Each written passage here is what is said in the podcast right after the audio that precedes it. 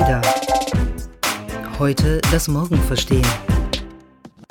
Gerade in Krisenzeiten müssten Unternehmen in die Digitalisierung investieren, aber viele streichen aktuell lieber Stellen, kappen Projekte oder kürzen Budgets. Dabei zeigt eine Reihe von Studien, Mut, Ausdauer und Gelassenheit werden belohnt. Nicht immer kurzfristig, aber ganz sicher langfristig. Und darüber wollen wir heute sprechen. Wir, das sind Miriam und Daniel.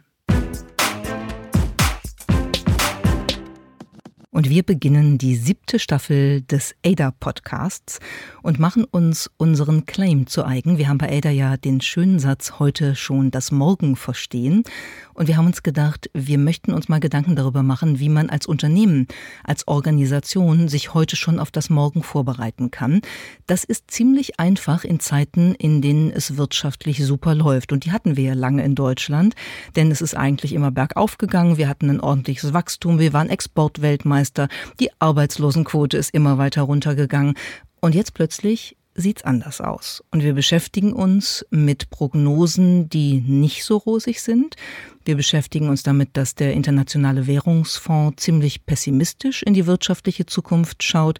Wir beschäftigen uns damit, dass die Bundesregierung die Wachstumsprognose für 2020 gesenkt hat und dass wir auch bei Unternehmen, die wirklich Vorzeigeunternehmen sind, in vielerlei Hinsicht jedenfalls, Gewinnwarnungen und Stellenstreichungen in großem Ausmaß erleben. Ich sage mal BASF, ich sage mal Daimler, die Deutsche Bank hat damit äh, viel zu tun.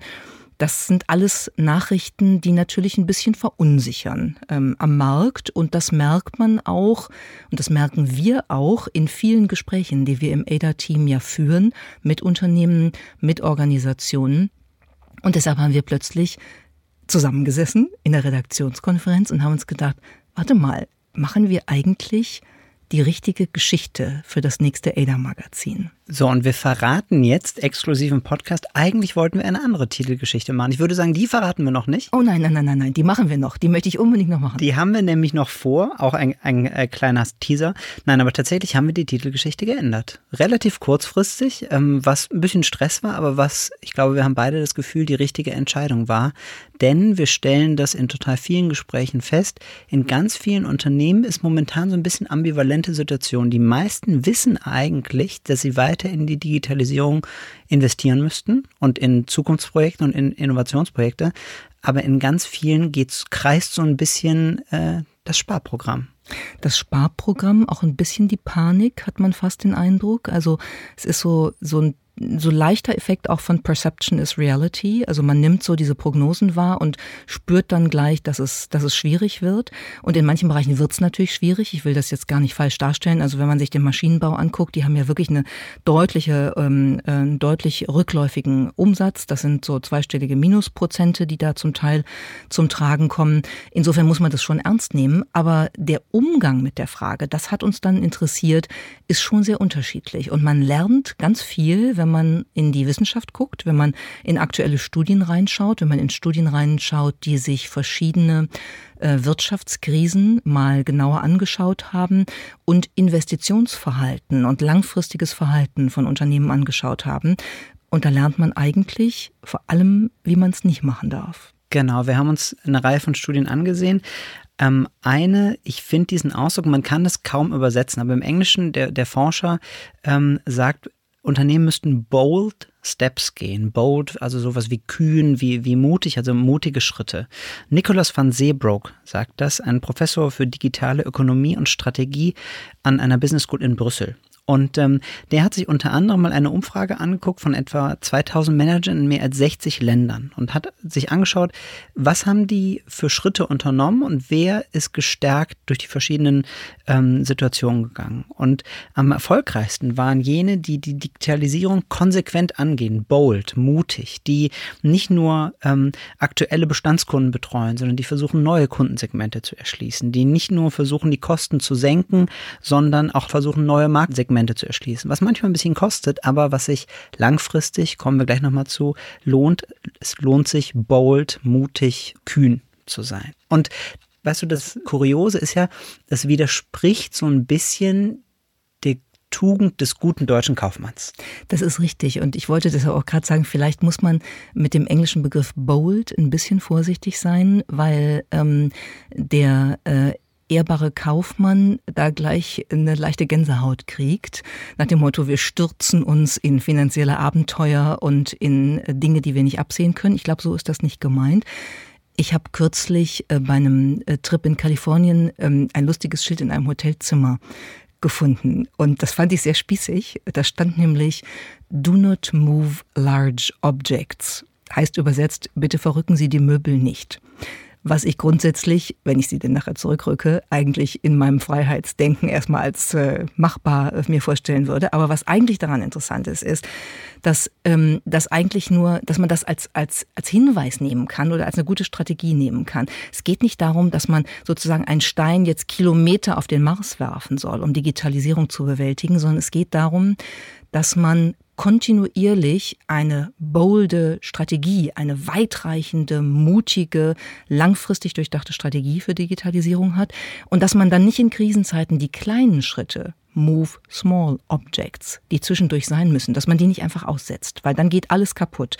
Und ich glaube, das ist ein schönes Beispiel, dass man also vielleicht sogar in Ansätzen äh, verbinden kann, was die deutsche ähm, Tugend mit äh, den Dingen, die man so aus Studien herauslesen kann, verbindet. Denn wir haben ja noch eine äh, gefunden, die ich auch echt spannend finde, von George Westermann vom MIT. Der hat 400 Konzerne in mehr als 30 Ländern untersucht und da wurde deutlich, was ich gerade mit diesem kleinen Hotelzimmerbeispiel versucht habe zu beschreiben, dass nämlich eine explizit auf die digitale Welt ausgerichtete Strategie wirklich erfolgreicher macht. 26 Prozent der untersuchten Konzerne mit einer solchen Strategie waren deutlich profitabler als ihre Konkurrenten. Und das heißt, bold kann man so übersetzen, man muss Mut haben, sich die Strategie wirklich zu entwickeln. Man muss Ausdauer haben, sie konsequent umzusetzen und eine gewisse Gelassenheit vielleicht auch ähm, sich dann nicht gleich nervös machen zu lassen. Und da hat man ein bisschen das Gefühl, um auf die Deutschen zurückzukommen, manchmal fällt das uns schwer, ne? weil so diese Kaufmannstugend ähm, und ja auch so ein bisschen das Sparfuchsverhalten es dann schwieriger macht. Lass uns kurz über das Sparen reden. Denn also wir wollen ja nicht naiv sein, wenn ein Unternehmen von der Existenz bedroht ist, ne, dann müssen natürlich die Kosten radikal runter. Klar. Äh, das wollen wir überhaupt nicht in Abrede stellen. Aber tatsächlich, da kommen wir jetzt zu, zeigt eine Reihe von Studien, dass Sparen sich langfristig nicht unbedingt lohnt. Das klingt erstmal ähm, ein bisschen paradox, aber es ist nicht nur so, dass Sparen so ein bisschen den Blick verengt, weil man plötzlich nur noch an die Kosten denkt, dass Sparrunden oft zu Lasten der Qualität gehen, vielleicht von Produkten, von den Dienstleistungen, dass Sparrunden sich eigentlich immer negativ auf die Stimmung der Leute auswirkt und vielleicht auf die Lust auf Innovation und was Neues auch auszuprobieren. Ähm, dass Kreativität ein Stück weit verloren geht, wenn nur noch die Controller die Kontrolle übernehmen. Oh ja. Ähm, das kennen wir ja auch. Ähm, sondern auch deswegen, weil es inzwischen empirische Hinweise darauf gibt, dass Sparen einem Unternehmen gar nicht unbedingt langfristig was bringt. Warum das so ist, darüber sprechen wir gleich nach einer kurzen Werbeunterbrechung. Diese Episode von Ada wird präsentiert von On. Probiert jetzt das neue Laufgefühl selbst aus und findet heraus, was einen On-Schuh ausmacht. On bietet allen Ada-Hörern und Hörerinnen einen exklusiven Testmonat an. 30 Tage lang dürft ihr die Schuhe oder Bekleidung zum Laufen, Rennen oder auch Reisen tragen, bevor ihr euch entscheidet, ob ihr sie behalten möchtet.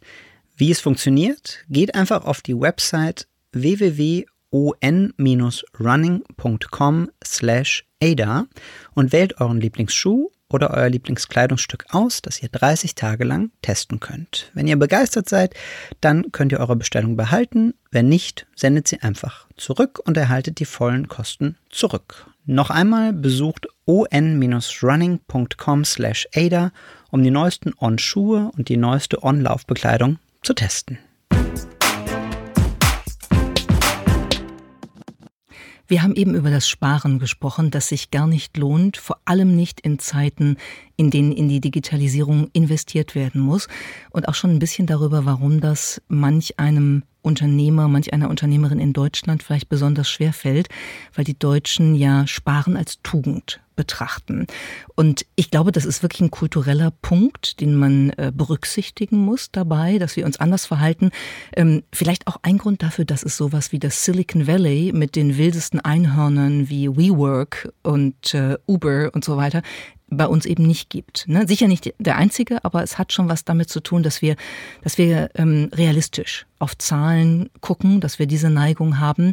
Und es hat auch was damit zu tun, dass ähm, wir ja in der gesamtvolkswirtschaftlichen äh, Lage, in der wir gerade sind, auch eine harte Zeit haben, uns mit der äh, Geldpolitik der EZB auseinanderzusetzen, weil die Deutschen sind ja ein Volk der Sparerinnen und Sparer. Der große Teil des Vermögens liegt in Erspartem, was im Moment sich tatsächlich überhaupt nicht lohnt ja, weil es nicht nur keine Zinsen, sondern manchmal gar Negativzinsen darauf gibt. Und da kann man natürlich von verschiedenen Seiten drauf gucken, aber es kommt immer dahin, dass wir bei dem Ergebnis äh, rauskommen, Sparen ist im Moment problematisch. Und da wollen wir noch mal ein bisschen sagen, warum das so ist. Genau, weil wir wollen ja nicht hier einfach ideologisch argumentieren, äh, sondern ja empirisch. Und tatsächlich hat Ranjay Gulati, BWL-Professor an der Harvard Business School, vor ein paar Jahren mal das Krisenmanagement von 4700 Konzernen analysiert in drei globalen Rezessionen, 1980, 1990 und 2000. Und tatsächlich die, sagen wir mal, schlechte Nachricht, 17 Prozent haben diese Krise nicht in der bisherigen Form überlebt. Die sind pleite gegangen, die wurden übernommen ähm, oder von der Börse genommen. Ähm, auch die Überlebenden haben sich nur langsam äh, erholt. Immerhin 80 Prozent hatten drei Jahre nach der Krise immer noch geringere Umsätze und niedrigere Gewinne. Aber tatsächlich gab es eine Gruppe von 9 Prozent dieser Unternehmen, denen es besser ging. So, und dann fragte sich Ranjay äh, Gulati, was haben die anders gemacht? Und am Ende ist es vielleicht eine bisschen enttäuschende Botschaft, weil die hatten den gesunden Mittelweg gefunden zwischen Sparen und Investieren. Die hatten zwar geguckt, wo können wir irgendwelche Potenziale heben, wo können wir Kosten sparen, aber gewisse Investitionen, Ausgaben für Marketing, vor allen Dingen für Forschung und Entwicklung, hatten die nicht angetastet, manchmal sogar erhöht. Das finde ich wirklich interessant, weil das ja, also ich glaube, da, da klingelt es jetzt in vielerlei äh, Ohren, ähm, weil äh, das ja immer eine Diskussion ist, die man sofort hat. Können wir ja auch sozusagen aus der eigenen Erfahrung sagen, ne, in schwierigen Zeiten ähm, muss man dafür kämpfen, ähm, dass solche Ausgaben nicht angetastet werden. Und der Punkt ist eben, dass zeigen ja andere Studien, die wir zum Teil auch schon erwähnt haben, dass es immer darum geht, eben auch in diesen Zeiten neue Kundensegmente, neue Marktsegmente zu erschließen. Und die kommen ja nicht vom Himmel geflogen oder fallen einfach einem in den Schoß, sondern dafür muss man hart arbeiten und dafür braucht man Investitionen, um diese harte Arbeit tun zu können. Und diese Logik ist, glaube ich, eine, die theoretisch sich vielen erschließt, aber in der praktischen Bedrohung durch eine sich abflauende Konjunktur dann ganz schnell beiseite geschoben wird und dann entstehen eben die Probleme. So, und jetzt könnte ich ja sagen als Hörer oder Hörerin, okay, wenn Miriam und Daniel das so erzählen und diese Studien, das klingt ja alles gut, gut, dann investiere ich jetzt, dann habe ich da hoffentlich ganz schnell was von.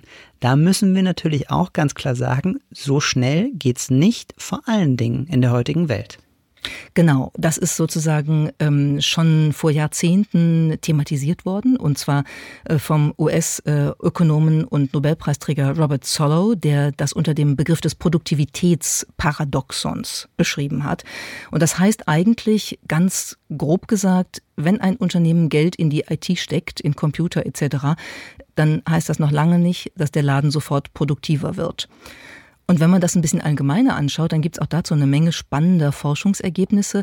Was mir besonders aufgefallen ist, ist äh, eine Studie, die der MIT-Forscher Erik Brynjolfsson gemacht hat, der ja auch insgesamt sehr viel sich mit dem Maschinenzeitalter und mit den Veränderungen von Arbeitsmärkten und so auseinandersetzt. Und er sagt eben, es ist so, dass im ersten Jahr nach einem größeren IT-Investment meistens geringere Produktivitätssteigerungen zu verzeichnen sind und dass sich richtig erst abzeichnet, das, was passiert nach fünf bis sieben Jahren. Das heißt, man braucht wirklich Ausdauer, man braucht Geduld und auch das Durchhaltevermögen, um sozusagen diesen technologischen Transfer über die Investitionen in IT dann irgendwann auch in Produktivität umzuwandeln. Und das gilt nicht nur für Unternehmen, sondern es gilt sogar für ganze Volkswirtschaften. Also auch die Arbeitsproduktivität, also das, was der Einzelne, die Einzelne Einzelne sozusagen an Produktivität beisteuert, ist zum Teil ähm, ab der Jahrtausendwende, zum Beispiel in den USA, zum Beispiel in Europa, in Japan, aber auch in den Schwellenländern, richtiggehend zurückgegangen zum Teil. Und dann haben natürlich alle gedacht, Hupsala, was ist das denn? Jetzt reden hier alle über Digitalisierung und jetzt wird hier unheimlich investiert und so. Und das nützt uns alles gar nichts. Und dann haben die Forscher angefangen zu suchen und haben natürlich erstmal ihre Zahlen angeguckt und gesagt, wir haben uns irgendwie vermessen, das kann alles nicht stimmen und so. Aber faktisch sind es eigentlich zwei Gründe, die dafür relevant sind. Und das korrespondiert eigentlich ziemlich schön, finde ich, mit dem, was wir bisher besprochen haben. Zum einen haben wir bei der Digitalisierung wirklich eine Besonderheit, nämlich die Konzentration, die Netzwerkeffekte, alles das, was dazu führt, dass wir eigentlich einen Markt bekommen, der so eine Winner-takes-it-all-Ökonomie ist. Das heißt, gerade bei diesen ähm, Hochtechnologien wie künstliche Intelligenz oder Machine Learning ist es so, dass äh, sich die Produktivität durch den Einsatz der Mittel von immer wachsenden Unternehmen dann auch in den Händen oder in den Organisationen weniger bündelt. Und das bedeutet, andere kriegen tatsächlich manchmal nicht so viel davon mit. Der wichtigste Aspekt aber ist eben genau die zeitliche Verzögerung, über die wir jetzt schon ein paar Mal geredet haben. Und das finde ich ist in unserer jetzigen Situation extrem wichtig, weil wir sind mitten ja in dieser Aufschwung und Entwicklungsphase von Machine Learning, von künstlicher Intelligenz. Und wenn man dann sieht, dass Technologien manchmal echt lange brauchen, bis sie sich so richtig niederschlagen und ihren Effekt ausspielen, dann passiert viel Schlimmes, wenn jetzt wirklich durch den konjunkturellen Abschwung plötzlich eine Pause oder ein Rückzug eintritt.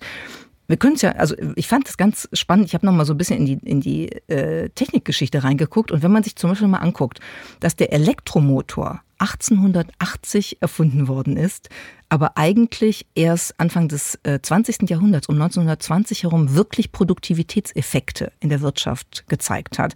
Da muss man sagen, ui, da musste jemand relativ viel Geduld haben. Ähm, das sind immerhin mal 40 Jahre. Und dann guckst du auf den Computer und stellst fest, ui, das war eigentlich ähnlich.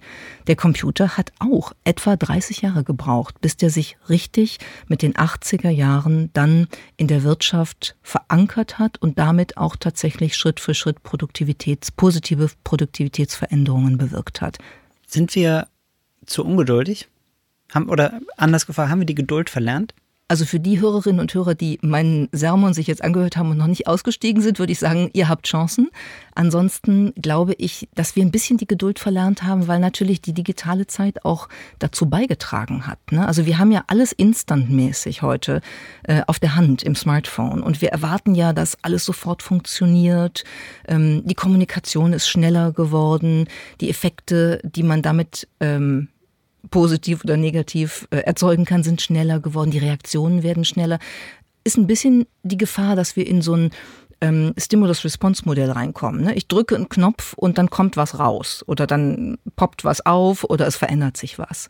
Und ich glaube, in komplexen Systemen, in komplexen Zusammenhängen, wie einer Volkswirtschaft, wie einem Unternehmen, ist es natürlich so nicht. Du kannst nicht auf den Knopf drücken. Du kannst auch nicht einen CEO austauschen und sagen, ab morgen ist der Aktienkurs wieder oben. Mag sein, dass der kurz hochgeht, aber dann geht er unter Umständen auch ganz wieder runter. Das sind ja, das sind ja Prozesse, die sich wirklich über Jahre abzeichnen. Nicht nur im digitalen, aber ganz besonders im digitalen. Und wir müssen die Geduld wieder erlernen, glaube ich. Stichwort, ähm, Stichwort Komplexität. Wir wollen ja mit der Geschichte, ähm, auf die wir die ganze Zeit ähm, rekurrieren, ähm, appellieren.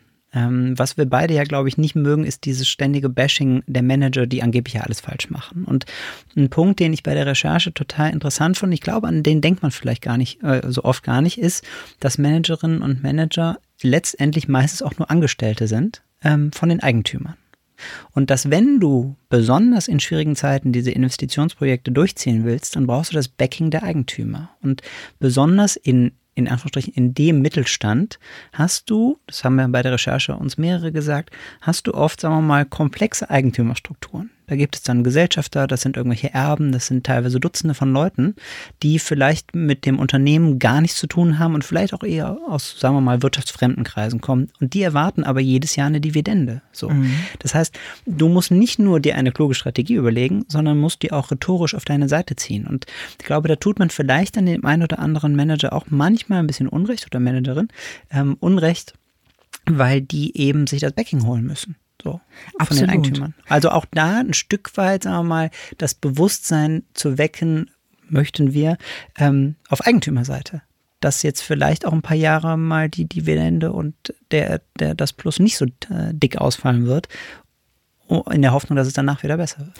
Manchmal ist es leichter bei Familienunternehmen, die sozusagen im Wesentlichen durch, eine, ähm, durch den Familienkreis oder äh, eine entsprechende Struktur wirklich äh, da innerhalb der Familie entscheiden können. Aber auch da kommt es natürlich auf die Zusammensetzung an. Ne, Familienstreits können ja, wie ähm, eigentlich jeder weiß, durchaus auch schwierig sein. Aber das ist ein guter Appell und es ist auch ein Appell, der wieder insgesamt zu, zu Investment und ähm, Vermögensbildungsstrategien passt. Denn alles, was kurzfristig ist, ist halt immer volatil und gefährdet unter Umständen die Langfristigkeit. Das heißt, wenn ich in ein Unternehmen investiere, sollte ich es idealerweise nicht nur aus einem Spekulationsinteresse tun, sondern ich sollte es eigentlich idealerweise aus der Perspektive tun, dass ich erstens gut finde, was das Unternehmen macht, auch im Bereich der Digitalisierung, und dass ich bereit bin, mittel- bis langfristig mich sozusagen darauf auszurichten, dass da der Return on Investment dann kommt. Der sollte dann natürlich kommen, aber dass der eben vielleicht auch mal, wie du gerade gesagt hast, ein paar Jahre weniger groß ausfallen kann. Weil am Ende, und ähm, jetzt schließen wir den Podcast mit einem ähm, Gedanken, den ich auch während der Recherche gefunden habe, den ich aber total schön und einleuchtend finde, ähm, der ist von Daniel Chang. Der ist ähm, seit ein paar Wochen CEO von Alibaba. Und ich weiß, Alibaba ist in vielen Bereichen überhaupt nicht vergleichbar, weil die ein ganz anderes Investitionsvolumen haben als viele äh, logischerweise deutsche Unternehmen. Aber der hat vor kurzem der Business Week in einem großen Stück so das erste Mal so ein bisschen Einblick in seine Denkweise gegeben. Und der hat gesagt, dass jedes Unternehmen einen Lebenszyklus hat. Und der endet irgendwann. Und dass er im Endeffekt lieber derjenige ist, der das eigene, äh, der den eigenen Lebenszyklus lieber selber beendet, als dass es jemand anders tut. Und ich glaube, wenn man sich den Gedanken vor Augen führt, dann wird einem relativ bewusst, warum es diese Studien gibt und was das Ganze soll und äh, was letztendlich das Ziel ist, nämlich das Ziel ist, quasi das Unternehmen am Leben zu behalten. Disrupt yourself, anstatt dich von anderen disrupten zu lassen um die digitale Dividende zu ernten. Das war ein kurzer Ausblick auf die Titelgeschichte unseres neuen ADA-Magazins. Ähm, das Magazin erscheint in zwei Wochen an jedem gut sortierten deutschen Kiosk und wir freuen uns, ähm, wenn ihr reinschaut. Das war der ADA-Podcast, heute das Morgen verstehen.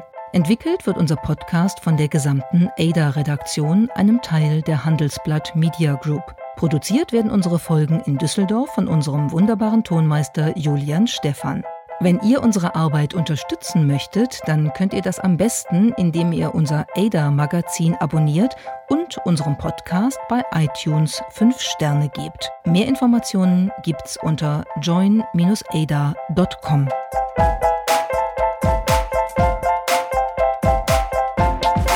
ADA. Heute das Morgen verstehen.